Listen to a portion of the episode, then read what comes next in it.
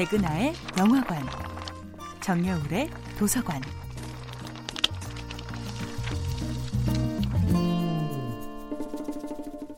안녕하세요.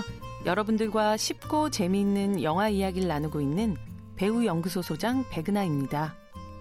이번 주에 만나보고 있는 영화는 김태훈 감독, 현빈, 탕웨이 주연의 2010년도 영화 만추입니다. 영화 만추의 두 주인공 훈과 애나는 미국에 살고 있는 이민자들입니다.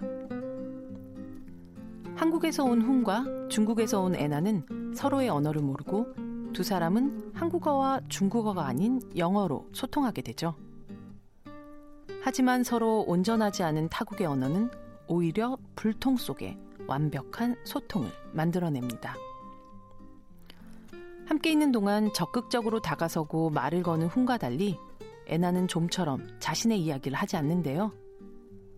그러던 어느 밤 시장 한 귀퉁이에 앉은 애나는 갑자기 자신의 과거에 대해 독백처럼 이야기를 풀어놓습니다. 물론 중국어로 말이죠.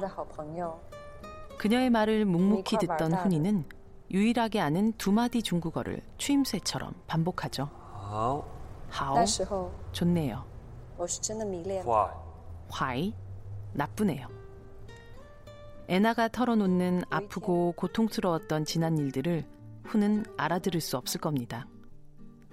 하지만 그렇게 조용히 경청해주고 호응해주는 순간 애나는 누구에게도 털어놓지 못했던 이야기를 계속 이어나가게 됩니다.